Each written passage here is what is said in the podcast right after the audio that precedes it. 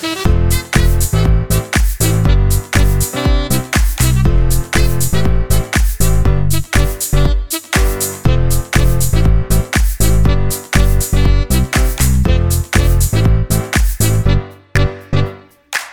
deze podcast wil ik het met jou gaan hebben over de psychologie achter een prijsstrategie. En ik werd geïnspireerd door een klantcall wat ik vandaag had. Dit is een klant uit uh, de high level. En we hebben een tijdje geleden gewerkt aan haar prijsstrategie. Nou, en uiteindelijk hebben we uh, daarin getest en um, hebben we eigenlijk heel recent conclusies kunnen trekken. En dit was heel interessant. Um, het was heel leerzaam. En toen bedacht ik me vandaag, ja, dit is voor jou als luisteraar, is dit ook gewoon mega interessant. Dus vandaar dat ik besloot om er een podcast over op te nemen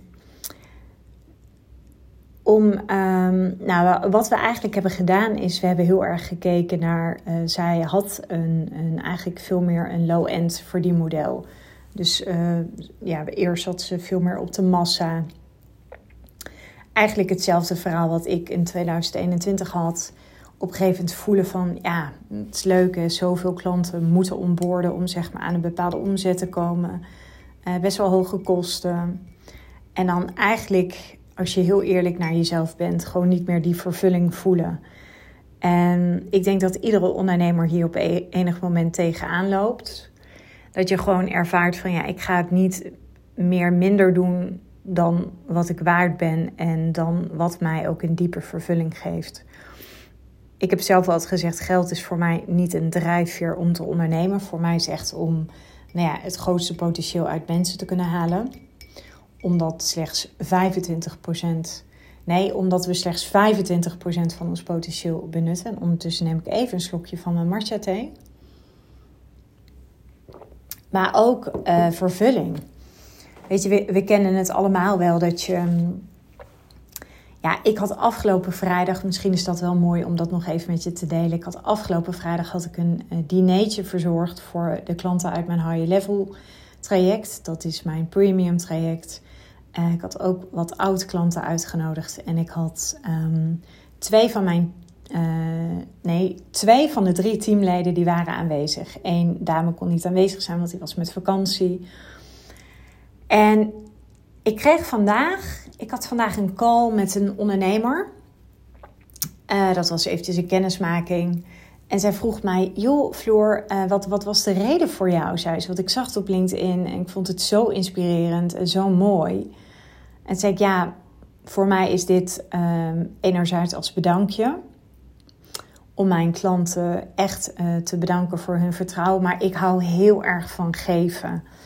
Uh, natuurlijk kan ik ook hartstikke goed ontvangen, maar ik hou heel erg van geven. Ik denk ook gewoon als je uh, op een bepaald moment gewoon ziet van hé, hey, het gaat mij financieel voor de wind, dan wil je dat delen met andere mensen. En um, nou ja, zodoende besloot ik uiteindelijk van, ja, ik wil dit en dit gaan doen. En toen had ik mijn lief die bedacht, echt een genieus plan voor mij. Die zei, waarom doe je het niet gewoon bij mij in de boekhandel? Die heeft een grote lunchroom met een keuken daar.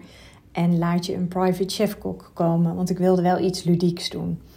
Ik wilde het niet standaard in een restaurant doen. Nou, ik geloof dat eten heel erg verbindt. Ik hou wel van uh, clean koken, dus het liefst zo uh, min mogelijk bewerkt. Uh, ook nu komt dat wel goed uit, omdat ik natuurlijk nog steeds in mijn hormoontraject zit. En ja, en ik wilde mijn klanten gewoon op locatie een verrassing geven. En daar kunnen ze gewoon heel goed private shoppen. Dus zo geschieden. En ik moet wel heel eerlijk zeggen dat, um, ja, ik bedoel, ik ben ongelooflijk dankbaar voor mijn klanten in de start-up. Ik ben ongelooflijk dankbaar voor mijn klanten in een high level. Uh, Malou, mijn PA, die zei ook zo mooi. Uh, je klanten zijn altijd een reflectie van wie je zelf bent. En natuurlijk heb ik ook wel eens meegemaakt, ik bedoel, daar ga ik ook niet omheen draaien. En zoals je van mij gewend bent, wil ik daar eerlijk over zijn. Ik heb ook echt wel eens een mismatch gehad. Of klanten waarvan ik dacht van, nou, dat had ik beter niet kunnen doen. Of, um, nou ja, weet je dat je gewoon erachter komt van, hm, het is eigenlijk toch niet echt een fit. Ehm, nou ja, dat kan. Dat, dat, ik denk dat dat ook inherent is aan het ondernemen. Ik denk dat het goed is om daarvan te leren. Geen concessies te doen. Maar dit was zo vervullend. Dit kunnen organiseren. En ja, in alle eerlijkheid, ik bedoel, ik moet zeggen, in high level en oud klanten die er waren, het zijn allemaal stuk voor stuk parels. Uh, ik denk dat dat wel moeilijker is op het moment dat je bijvoorbeeld een groep hebt waarvan je denkt van, hmm, snap je, ik ben, ik, ja, ik voelde me echt gewoon zo trots als een pauw met al die mooie ondernemers. Ja, dus nou ja, als je het dan hebt over uh, uh, werken met, met de juiste klanten, is dat gewoon een feestje. Dus eventjes terug naar dat bruggetje waar ik het vandaag met mijn klant over had. We hebben dus best wel lang uh, hard gewerkt aan die prijsstrategie. En dat is ook waar deze podcast over gaat. Ik wil je echt eventjes meenemen in het feit dat een prijs heeft een functie. Een prijs is eigenlijk een heel goed selectiemiddel. Mm, net als dat bijvoorbeeld... Um, ja, net als dat je... Um, je selecteert. Dus een prijs die uh, trekt aan, maar die stoot ook af. Nou, dat moet je ook doen. Dat doe je ook met je marketing. En niet moedwillig. Uh, maar als je hele goede marketing hebt, of als je een hele goede prijsstrategie hanteert, dan kan het niet anders zijn dat die, dan dat die afstoot en, en woest aantrekkelijk is voor een hele specifieke doelgroep. En, en dat is echt de functie van een prijs. Dus ik, ik heb het nu eigenlijk, ik splits het eventjes in twee fases. Ik heb het echt over de fase voordat mensen tot een aankoop overgaan, maar ook de fase nadat mensen tot een aankoop overgaan. Want dan heeft een prijs nog steeds een functie. Het bevordert heel specifiek klantgedrag voor de aankoop en na de aankoop. Nou, sowieso ik, heb het, ik ervaar het ook als ik bijvoorbeeld eh, een beetje online zit te shoppen. En ja, ik scroll door bij de, bij de cheap, cheap jurkjes, zeg maar. En als ik gewoon naar de wat duurdere merken ga, dan uh, doet dat iets met mijn perceptie. Dat doet iets met mijn perceptie van de waarde die ik op dat moment ervaar bij bijvoorbeeld zo'n jurk. En um, dat, dat is ook gewoon wat mensen in de basis doen. Kijk, nogmaals, um, ik weet dat er ook heel veel uh, wilde cowboy-verhalen rondgaan, uh, vooral online, in de coachingsbubbel over high-end ondernemers. En je moet er een nulletje achter plakken. Nou, op de eerste plaats kan ik die gelijk eventjes pareren, want om dat te kunnen doen moet je echt wel een, een expertise hebben. Je moet echt een groot geloof hebben in jezelf. Je moet meer dan voldoende zelfvertrouwen hebben. Plus je moet ook een bepaalde prijs moet je kunnen dragen. Die moet je mentaal kunnen dragen. Uh, maar die moet je ook kunnen dragen als er komen echt andere verantwoordelijkheden bij kijken. Want een prijs heeft een functie. Dus een prijs, wat ik net al zei, heeft gewoon een, is een heel goed selectiesysteem. Je sluit uit en je trekt aan. En de klanten die je aantrekt, ja, heel simpel. Gewoon de mensen die vaak net wat meer te besteden hebben. De mensen die een hogere prijs ergens voor over hebben. Uh, dat is toch gewoon een bepaald niveau. Ik bedoel, laten we daar gewoon heel eerlijk over zijn. En dat betekent dat jij dat niveau, wat je aantrekt, dat moet je zelf al kunnen zijn. Dat moet je zelf kunnen dragen. Uh, dat moet je zelf kunnen leven. Het zou een beetje hetzelfde zijn als dat, als dat ik uh, iedere dag naar de Febo ga, maar wel, um, dus zelf hè, uh, maar wel zeg maar een, een sterrenmenu probeer te verkopen. Dus een culinair hoogstandje, terwijl ik daar totaal geen verstand van heb. Dus oftewel, het moet, het moet echt congruent zijn. Dus in die zin kun je stellen dat prijs ook echt een functie heeft en dat je het moet kunnen dragen. Wat ook daarin echt wel meespeelt, is dat uh, je gewoon vaak ziet dat mensen die graag iets willen wat hoog geprijsd is. En nogmaals, even terug naar de cowboy-verhalen. Uh, geloof niet alles wat je leest op internet. En wat ik, ik vind, en nou, dat doet me ergens ook wel een beetje pijn. Um, ja, ik, ik vind gewoon soms, weet je, ik heb van de week ook wat conversaties gehad in de DM op LinkedIn. En dat, dat ja, ondernemers dan een bepaald, een bepaald beeld hebben bij het high-end ondernemen. En dan denk ik, ja, weet je, volgens mij weet je nog niet eens waar je het over hebt. En, en niet om te oordelen hoor, maar veel meer van, joh, verdiep je er eerst eens in. Want er zijn echt maar een paar ondernemers die het heel goed doen, die het heel goed snappen en die het heel goed kunnen dragen. En ja, net, net als wat ik zei, het doet mij een beetje pijn. Want het wordt dan een beetje, ehm, ja, hoe moet ik dat uitleggen? Alsof het heel eenvoudig is. En daarmee wil ik niet zeggen dat het niet eenvoudig is. Want high-end ondernemen is in de basis juist heel eenvoudig. En helemaal niet complex. Dat is ook de hele paradox. Uh, maar ik vind gewoon dat het zijn. Ehm, ja, ik denk de mensen die daarover spreken in de markt, die er, bepaalde, uh, die er een bepaald waardeoordeel over hebben, en of dat nou goed is of dat dat nou fout is, dat zijn doorgaans ja, niet de mensen waarvan ik denk van hé, hey, jij, jij zou ook echt een, een, uh, het potentieel hebben om um, nou ja, um, high-end te gaan ondernemen. Nou ja, en, en dat is een beetje wat ik ermee bedoel. Dat ik denk van ja, het zijn vaak uh, verhalen die gewoon niet kloppen. Het komt vaak vanuit een hoek die er zelf of hele verkeerde ervaringen mee heeft, of die het zelf niet helemaal gelukt is. Um, het, is vaak, het heeft vaak een beetje een negatieve connotatie. Terwijl voor mij heeft high-end ondernemen helemaal niets per se te maken met alleen maar een hoge prijs. Voor mij heeft het veel meer te maken met kwaliteit, uh, met diepgang, met inhoud, met een hoge loyaliteit, met betrokkenheid, met klanten met wie je echt een verbinding voelt. Ook wel klanten die je uitdagen, die kritisch zijn, die veel eisend zijn. Ja, voor mij is het echt wel de, uh, de Premium League. Zeg ik dat goed? De Premium League van voetbal. Ik ben eigenlijk helemaal niet zo goed thuis. Uh, dat echt wel, het is gewoon een hoog staaltje niveau. En daarvoor hoef je niet een, per se een knijtergoede ondernemer te zijn. Want ik zeg altijd, ik maak van al mijn klanten geen betere experts, maar wel betere ondernemers. Maar het zijn gewoon ondernemers die doorgaans een hoog commitment hebben. Um, die we eigenlijk een broertje dood aan een hoop lullen, maar vervolgens niet waarmaken. Het zijn best wel, vind ik, werkbijtjes. Een hoge werketels hebben ze. Nou ja, als het goed is, krijg je er een beetje een gevoel bij, bij wat ik bedoel. Het zijn ook ondernemers die vaak al best wel een, een hoge standaard hebben van leven. Um, ja, en ja, weet je, je prikt er eigenlijk zo doorheen. En, en dat is wat ik bedoel te zeggen. Terug naar die functie van die prijs en uh, terug naar het verhaal wat de analyse die ik heb gedaan met mijn klant. Want we kwamen uiteindelijk ook tot de conclusie bij haar dat um, als je zeg maar een, een hele specifieke prijs hanteert, en nogmaals, dat is echt een strategie, die moet je op bepalen op basis van de doelgroep, op basis van de ondernemer, op basis van je dienst, op basis van je positionering in de markt, op basis van je autoriteitspositie.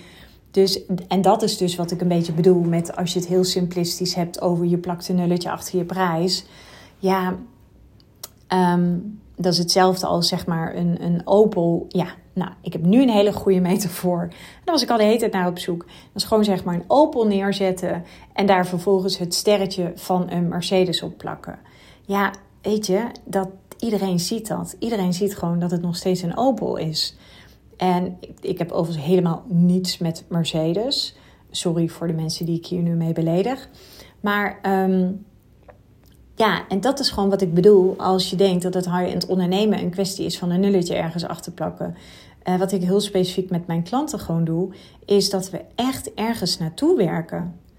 Er is niemand die bij mij komt die bij wijze van een spreken een prijs heeft tussen de, nou laat ik zeggen, 1500 en 5000 euro, waarvan we zeggen: joh, we gaan lekker gelijk naar die 15k of naar die 25k. Maar dat kan ook niet. En dat is ook uh, het stukje realisme, vind ik, wat je gewoon moet hebben, ook als uh, mentor. Dat kan niet. Nogmaals, dat is hetzelfde als het serretje nu van een Mercedes afplukken en die op een Opel zetten. Die Opel is nog steeds die Opel. En die, die, die Opel wordt geen Mercedes omdat je daar een sterretje op plakt. Nee. En sowieso maak je van een Opel ook geen Mercedes. Hè? Dat is net als wat ik laat zei. Van een Tokkie maak je ook geen, geen kakker. Um, maar hoe dan wel is, nou ja, daar, daar zit sowieso een stukje interne positionering in. Hè? Dus, en, en met interne positionering heb ik het heel erg over je eigen waarde, de overtuigingen die je hebt over jezelf, het geloof wat je over jezelf hebt. Het is niet voor niets wat ik altijd zeg, wat we geloven over onszelf shows up in our energy. Hoe onbaatzuchtig ben je? Ik bedoel, heb je de energie bij je hangen als zijnde van ik kom alleen maar halen en ik kom niets brengen? Ja, als je het dan hebt over het high-end ondernemen. Dat zijn specifiek ondernemers die kiezen voor high-end ondernemen. Die zijn doordrongen door uh, onbaatzuchtigheid. En die, um, die hebben echt de attitude van ik kom niets halen. Ik kom, maar, ik kom alleen maar iets brengen. Nou, dat is dus wat ik zeg maar bedoel met prijs heeft een functie. Dat is ook heel specifiek wat ik met mijn klanten doe. Um, is ook niet voor niets dat ik minimaal een half jaar tot een jaar met mijn klanten werk. Nou ja, dan zie je op een gegeven moment als klanten zien, dus potentiële klanten, dat de dienst van hele hoge waarde is. Dus je hebt ook dus te werken aan je waardepropositie. Dan zijn ze dus vaak ook bereid om meer moeite te doen om deze te, te verkrijgen.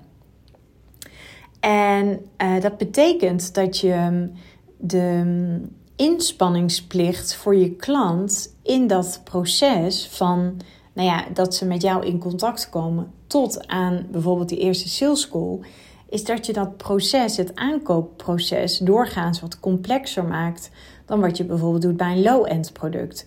Dus dat betekent bijvoorbeeld dat je van mensen vraagt uh, dat ze een uitgebreid formulier invullen.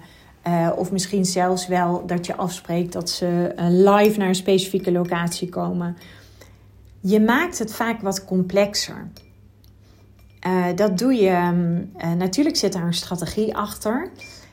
dat doe je omdat je um, wil dat mensen bereid zijn om moeite te doen. Nou, voor mij is dat een fantastisch mooi selectiesysteem ook in mijn proces. Dus dat is bijvoorbeeld ook waarom ik, als ik bijvoorbeeld met mensen een chatje heb via Instagram of via LinkedIn, dat ik ze bijvoorbeeld, als ze interesse hebben, dat ik ze altijd even zelf de strategie, link van de strategie-sessie stuur. Mm. En ik zie gewoon hoe snel iemand uh, daartoe handelt. Ja, dat zegt zoveel over de daadkracht van iemand dat zegt zoveel over het potentieel wat erin zit. Heel, heel simpel. Als ik vandaag de dag een, een leuke conversatie heb, ik moet even hoesten, met een, ik noem maar iets. Stel, ik ben op zoek naar een business mentor. Nou, en ik heb een leuke conversatie op LinkedIn of op Insta. Nou, en we komen uiteindelijk tot, hey, misschien is een call wel leuk. Um, en ik besluit uiteindelijk daar pas, nou ja, niet gelijk op te reageren. Ja, hoe graag wil ik het dan? En ik vind dat dat is een signaal voor mij, hè? Uh, maar dat is ook een signaal voor die uh, potentiële business mentor met wie ik bijvoorbeeld zou willen gaan werken. Nou, dat is wat ik bedoel, de bereidheid tot inspanning.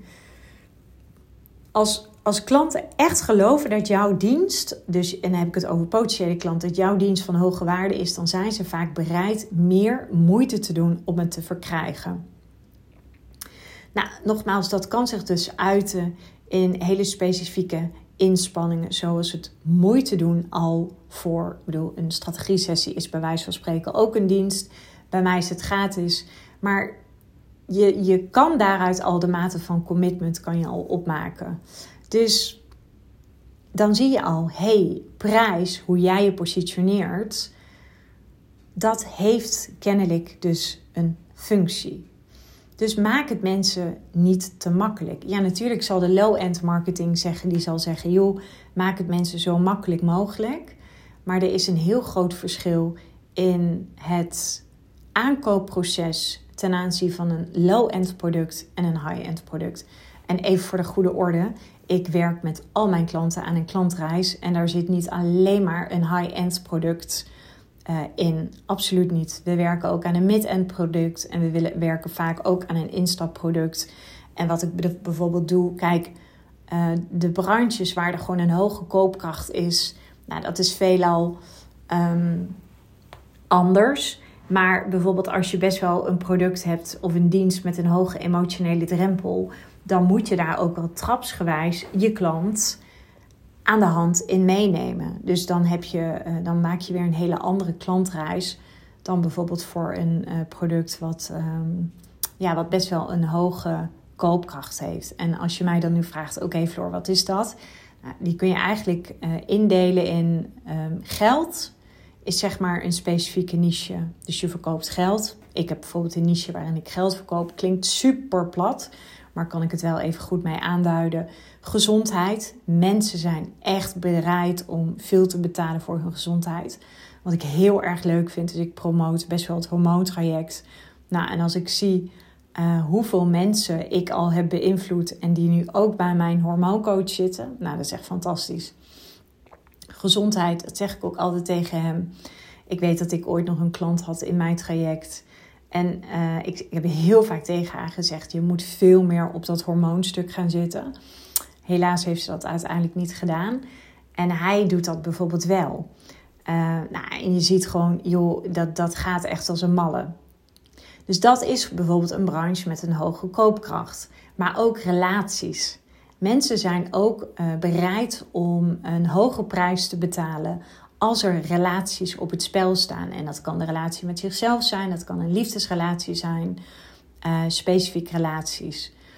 En dan hebben we nog, even kijken wat zijn gezondheid, geld, relaties en gezondheid, geld, relaties. En ik vergeet er één. Kan er even niet zo opkomen.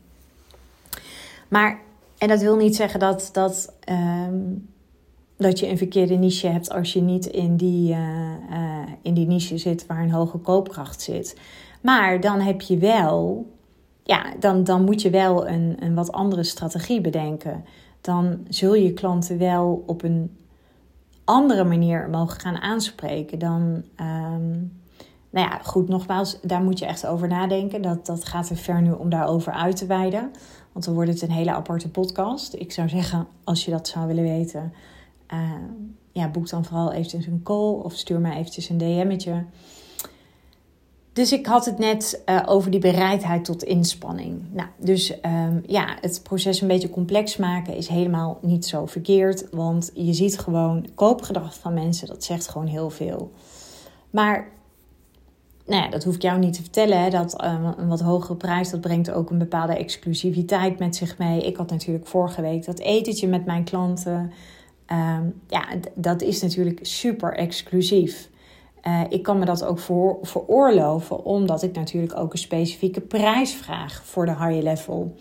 Nou ja, en het is zo fijn om uh, dat te kunnen doen. Dat, dat maakt ook gewoon, dat doet iets met de loyaliteit, dat doet iets met de betrokkenheid. Het is ook zo dat op het moment dat klanten meer investeren in een dienst, en dat is investeren, heb ik het niet alleen maar financieel, hè, maar ook gewoon emotioneel, dan zie je vaak dat er ook een neiging is om dus loyaler te zijn en meer betrokken te zijn. En die loyaliteit en die hoge betrokkenheid, die heb je echt nodig in, het, uh, in de samenwerking met je klant. En dat maakt de kans op een succes ook groter. Want, en dat is de volgende uh, parameter in waarom geld een functie heeft. Heel eerlijk, als ik nu iets uh, zou kopen van 500 euro of ik zou nu iets uh, kopen van 10.000 euro, bij welke prijs denk jij dat ik veel meer inspanningen zou leveren? Ja, dat is op zich niet moeilijk, daar hoef je niet voor gestudeerd te hebben om daar antwoord op te geven bij die 10.000 euro. En ja, ik kan dit eventjes als ervaringsdeskundige ook onderschrijven. Joh, ik heb echt nog wel een paar cursussen op de schap liggen van 100 of 150 euro. Waarom? Ja, het doet gewoon geen pijn. Het heeft gewoon geen pijn gedaan in mijn portemonnee. Op geen enkele manier heeft het mij pijn gedaan. Dus omdat het me geen pijn heeft gedaan, voel ik ook niet de urgentie om het van de schap te pakken. Maar die 10.000 euro, natuurlijk doet die mij pijn. Natuurlijk voel ik die. Wilde ik die in eerste instantie uitgeven? Nee, helemaal niet. Maar omdat die uitgaven, dat maakt iets in mij los. Van al mijn klanten heb ik gehoord op het moment dat ze investeerden, dan komt er een soort oerkracht vrij. En dat is wat ik bedoel met geld heeft een functie. Het helpt je in je commitment. Het zorgt ervoor, ik heb nu mijn hormoontraject, ik ben op PT overgegaan.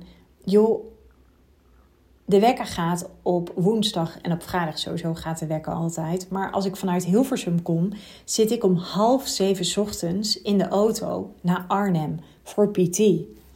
Ja, toen ik een abonnement had bij eh, de sportschool en zeg maar nog de lesjes deed waarin ik zelf vrijwillig kon intekenen, joh, ja, dan was mijn loyaliteit veel lager. Helemaal als ik helemaal vanuit Hilversum moest komen. Want dan reed ik zeg maar niet op en neer. En dat doe ik nu wel. En dat is wat ik bedoel met geld heeft een functie. Het zorgt voor consistentie.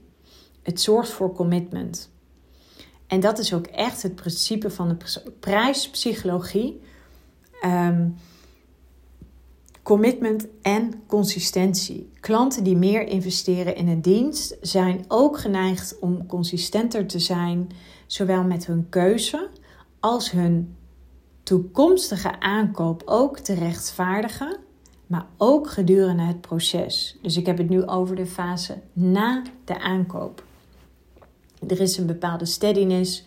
Dat wil niet zeggen dat je klant nooit meer onzekerheden heeft en angsten en noem maar op. Ik ben ook niet vrij van angst. Ik ben ook niet vrij van onzekerheden. Ik neem mijn angst en mijn onzekerheid altijd onder de arm mee. Sterker nog, ik ben altijd wel blij dat ik een beetje onzekerheid en een beetje angst voel. Want ja, als ik dat niet zou voelen, dan zou ik ook uh, dan zou ik veel minder presteren. Begrijp je wat ik bedoel? Dus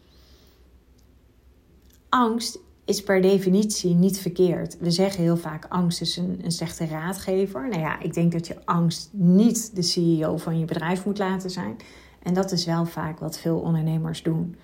Ik denk dat je angst gewoon moet zien als: hé, hey, dat is een teamlid in mijn team. En ja, die komt af en toe eventjes uh, uh, zeiken, zoals ik dat noem. Die komt af en toe even klagen. Klinkt super onaardig nu, want omdat ik als team, iemand als teamlid als voorbeeld neem, maar je snapt wat ik bedoel. Maar die wil af en toe ook gewoon even van zich laten horen. En misschien is de vergelijking met een beetje een uh, zeurend kind nog beter. Die wil af en toe gewoon eventjes van zich laten horen. En dat is helemaal niet erg, alleen jij maakt je kind niet uh, de baas in het gezin.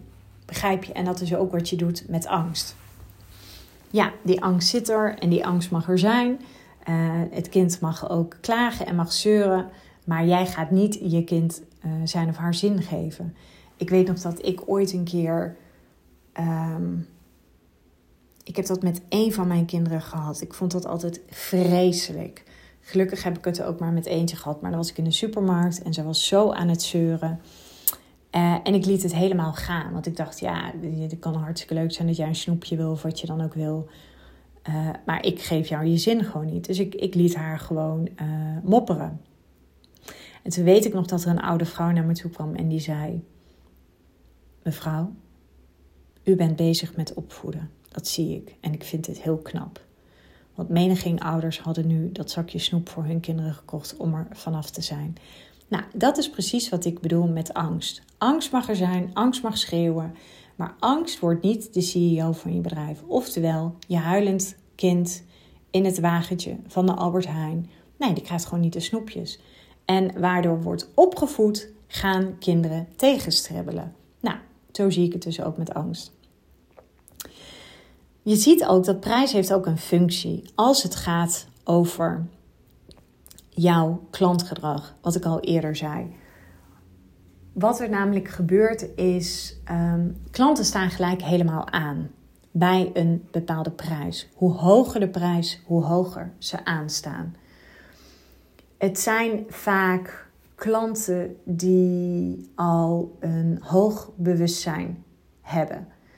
Het zijn klanten die eigenlijk al heel goed weten van zichzelf. Hoe kom ik opdagen? Hoe bepaal ik dat ik uiteindelijk mijn doelen ga behalen? Dus er zit vaak ook al een hoge mate van zelfleiderschap. Nou, ik zou uren over dit onderwerp kunnen praten. Ook een heel groot deel op mijn event gaat het natuurlijk ook over prijsstrategie. Want dat is natuurlijk ook weer inherent aan high-end sales. Maar ik heb zo vaak dat ik denk van... Oh, mensen moesten eens weten hoe makkelijk dit is. Ehm, een ander voorbeeld, die vind ik eigenlijk ook heel erg sterk. Kijk, wat je ziet bij ondernemers, en dat zijn vaak de ondernemers met ambitiepijn. Kijk, richt je niet op de worstelaars, zeg ik altijd. Want de worstelaars die zijn een beetje verslaafd aan worstelen. Die vinden gewoon lekker om te lijden. Dat zijn doorgaans ook slachtoffers. En met slachtoffers werken is geen feestje. En ik zat weer een slokje te nemen van mijn matcha thee. Maar je hebt ook klanten die worstelen op een ander niveau. En dan heb je het veel meer over ambitiepijn. En die ambitiepijn kan ik als volgt uitleggen. Dat zijn bijvoorbeeld ondernemers. Uh, dat is bijvoorbeeld een ondernemer die bijvoorbeeld heel lang 2500 euro gevraagd voor haar dienst. En ineens gaat ze haar prijs verhogen naar, nou weet ik veel, 7 of 8000. Dan merkt ze op enig moment, kak, niemand koopt meer. Dan kan je twee dingen doen. Dan kan je vanuit angst denken, joh, niemand koopt, mijn prijs is veel te hoog. Ik ga terug naar die 2,5. Nee, zegt Floortje keren weer dan. Dat gaan we niet doen. Wat we gaan doen is, we gaan eventjes heel goed kijken naar jouw positionering. We gaan heel goed kijken wat jij in je marketing doet. Want, wat ondernemers vergeten, en wat veel ondernemers natuurlijk ook niet altijd weten, want je bent niet voor niets een dijk van een expert, is dat je je marketing op een hele andere manier hebt te gaan doen. Want de marketing die jij deed bij die prijs van 2,5, ja, die marketing werkt niet meer bij de prijs van 8. En maak alsjeblieft niet deze valkuil. Maak deze valkuil. Dat, dat is trouwens helemaal geen correct Nederlands, bedenk ik me nu. Trap alsjeblieft niet in deze valkuil. Dit is zonde. Dit is zonde van jouw waarde. Dit is zonde, want op enig moment ben jij die prijs van 2,5 gewoon ontgroeid. En natuurlijk is het even oncomfortabel als je naar die 8 doorgroeit. Ik bedoel, ja, nogmaals, daar hoef je ook niet voor gestudeerd te hebben om dat te begrijpen. Dat is een prijs die heb je niet eerder gevraagd. Dus joh, wat doet jouw brein? Dat is nieuw, dat is een terrein, dat kent je brein nog niet. Dus die gaat alle hens aan dek. Dit gaat niet werken, terug naar die 2,5. Nou, dat gaan we dus niet doen. Je hebt je marketing anders te doen. Je hebt een sterkere positionering te krijgen. En je hebt high-end sales te leren. En dat is de kunst van verkopen zonder te verkopen. Daar gaat het soms mis bij ondernemers. Sterker nog, daar gaat het heel vaak mis. En ik wil je daar met deze podcast voor behoeden. Daarom deze podcast. De prijs heeft een functie. Prijs bevordert klantgedrag, zowel in de voorfase van de aankoop als na de aankoop. Nou, uiteindelijk was de hele analyse die wij maakten bij mijn klant was doordat ze haar prijs verhoogde, gingen er een aantal dingen gebeuren. Ze kreeg vele betere reviews, want klanten haalden vele betere resultaten. Haar omzet steeg als een malle. Tegelijkertijd ging haar winst ook omhoog, want waar zij nog een vele lagere prijs vroeg, moest zij, had ze eigenlijk dezelfde kosten en moest ze best wel een flink hamstermarketingwiel in de lucht houden. Dat had ik destijds ook. Je moet je voorstellen, ik verkocht een, uh, een online cursus destijds van 600 euro. Nou, ik had even uit mijn hoofd ongeveer 60 nieuwe klanten. Nou, daarvan ging al een heel groot deel aan adspend op aan het adverteren. Um, ik had, omdat het zo'n hamster marketingwiel was, ik had een VA daarvoor en ik had een VA voor daar en een en een VA daarvoor. Dus allemaal met hun eigen specialisme. Dus ja, ik verdiende heel veel. Maar er ging ook een heleboel um, um, omzet. Nee, sorry. Ik maakte heel veel kosten. Nou, wat er dus bij mijn klant gebeurde is, we hebben die prijs verhoogd. Hè? Dus dat is wel echt even een trajectje geweest. Um, en uiteindelijk had ze daardoor minder mensen nodig in haar team. Dus haar kosten daalden, Haar omzet ging omhoog, haar winst werd meer. En omdat ze niet meer, bij wijze van spreken, wat ik destijds had van 60 klanten per maand ging, maar naar een stuk of 4, 5, had ze uiteindelijk ook veel minder, um, veel minder druk zeg maar, op, uh, op, op het onboardingsproces. Dus dat betekent dat ze ehm, een aantal dingen heel goed kon gaan automatiseren. Dus wat ze op een gegeven moment heeft gedaan, ze heeft zeg maar um, uiteindelijk één hele goede PA aangenomen. En samen met haar heeft ze toen gewoon een aantal hele strakke workflows ingericht. Waardoor die PA eigenlijk alles wat, wat zeg maar um, ja, aan, aan terugkerende uh, taken terugkomt. Daarvoor zeg ik ook altijd, als het, gewoon, als het heel vaak terugkomt, ga dan kijken of je het kunt automatiseren. En daardoor had die PA weer tijd voor hele andere dingen. Sterker nog, ze heeft op een gegeven moment heeft ze, van die PA heeft ze een co-coach kunnen maken. Nou, en dat betekent dat zij ook heel snel naar die rol van CEO kon toewerken. Nou, je moet je voorstellen, dit is dus de functie van een hoge prijs. Uh, wat heb je hiervoor nodig? Nou ja, wat heb je ervoor nodig? Ik zeg het heel vaak. Vooral een heel groot geloof in jezelf. Vooral heel erg overtuigd zijn van datgene wat je doet. Ja, het vraagt echt wel volharding. Want ik noemde net het voorbeeld van ambitiepijn. Het is heel makkelijk om terug te vallen van die 8 naar die 2,5 omdat je dan denkt, help, niemand koopt meer. Maar dat komt omdat er heel vaak een stap wordt overgeslagen. Dus je snapt wat de essentie is voor bedrijven om echt wel dit stukje psychologie achter een prijsstrategie te begrijpen. En dus uiteindelijk jouw prijs heel zorgvuldig af te stemmen op A, je doelen, je waardepropositie, maar ook de verwachtingen van je doelgroep.